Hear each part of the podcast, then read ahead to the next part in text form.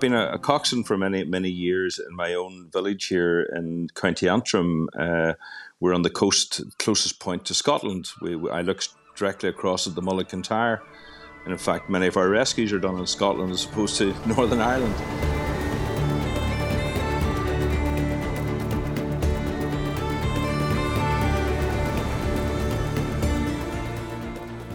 as an organisation such as the RNLI, it's very, very hard for us to reach in to, to young people, um, especially the age that we're trying to target around our water safety messaging.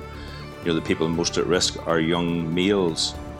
Uh, and a few years ago, I, I, after a very tragic drowning here that happened to be involving some uh, a GAA club, uh, I thought, look, we should be trying to, to link with the GAA and the RNLI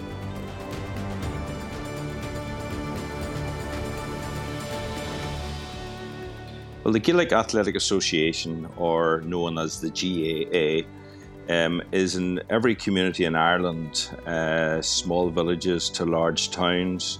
It's a volunteer led organisation. Uh, and the great thing for us is that they have the same ethos as ourselves in the RNLI. They do male and female ladies football, hurling, which is with a bit like a, a form of hockey, uh, and then football. And there is about 2,300 GAA clubs in Ireland.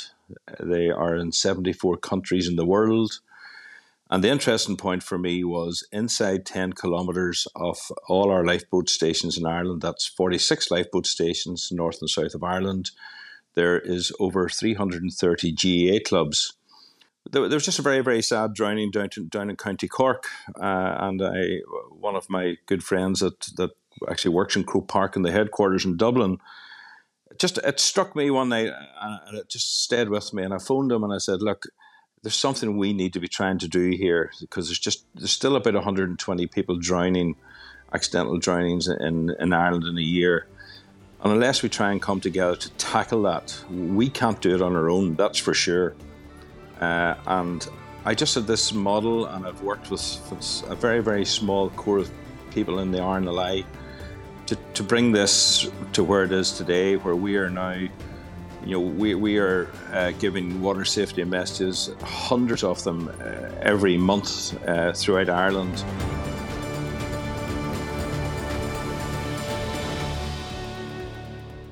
So Croke Park is one of the most modern sporting stadiums throughout Europe for any sport.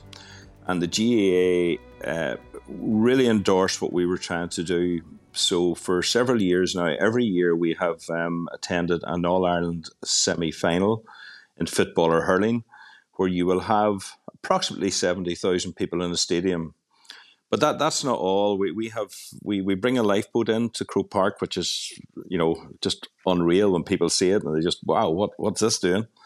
But every screen in Pope, Croke Park that whole day is around water safety messaging. We have QR codes so people can can download all the latest materials. Uh, we have all our engagement teams engaging with the people, um, and it really is fantastic when you see young people learning the, our float to live safety messages. And believe it or not, we're very, very good now at doing that type of stuff on a field rather than you don't actually have to go to the water to teach people uh, how to float and uh, and all the messages. Um, so on, the, the, the, day we launched this, we ended up with um, I think we ended up with over eighty journalists there because they were quite sort of wow, what, what's going on here? Uh, they have fully bought into it. Has has all the players in the, in the GAA.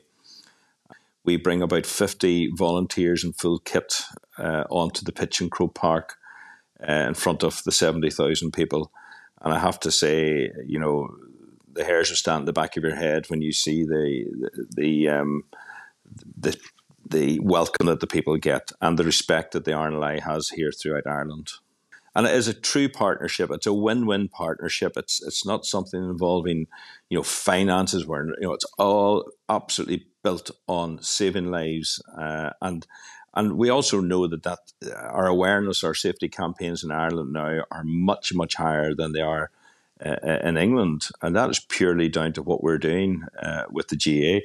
So, if we're saving lives, I am so delighted. And uh, long may it continue. If you think about it, and it'll be the same uh, in all our 238 lifeboat stations, many of our stations are closed 23 hours a day. So, you know, especially in rural areas, so it's not the sort of place where people can sort of call into, uh, and you, so you don't get the in- interaction having the GAA in my own village, we're a small village here in an area of outstanding natural beauty. Uh, there's a population of about 1,600 people. But after the GAA do all their training, they're always in the sea in front of the lifeboat station. And I, I see it now very openly where people in the GAA sort of go, they aren't like, oh, they're with us, they're, they're good guys, if you know what I mean. It's just amazing in communities. We have uh, had even one of our, our, key players up here in Antrim, his father took a heart attack in his house. And uh, it actually was one of our, our station launching authorities, actually, who was a first responder, was there and saved the guy's life. Um, and that's the sort of stuff that's going on in communities, and it's only absolutely right that we are joined together and we, we are doing this type of work.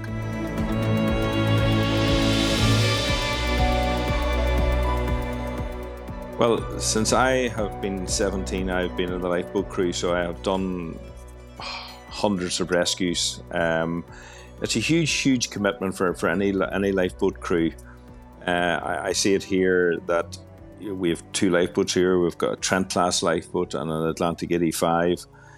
You know, and the commitment and dedication of a of a number of people to run every station. Uh, I mean, it is huge you don't go to bed without leaving your laces open and your t-shirt on ready to go and uh, it happens quite often uh, where where I am situated here we genuinely could be in Scotland during the night and back home again this is certainly secured and this gives me great pride when I look that we are actually we are bringing forward another generation of our lifeboat crew. And that's probably selfish of me, but you know, without us having volunteers coming forward, we cannot, we cannot, we cannot run the service that we're, we're actually trying to do.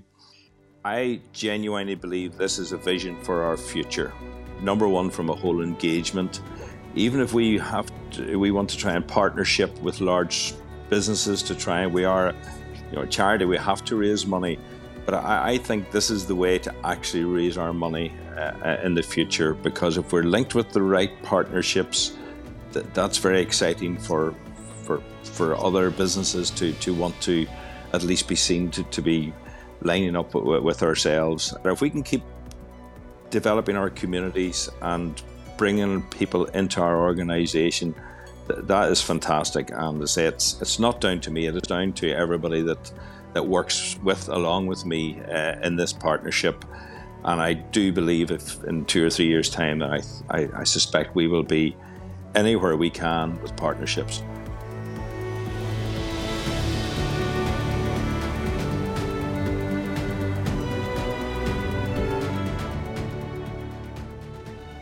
It's Dee Kafari here, and you've been listening to part of the RNLI's 200 Voices collection. To hear more remarkable stories, head to rnli.org forward slash 200 voices or subscribe to the RNLI, wherever you get your podcast from. Thank you.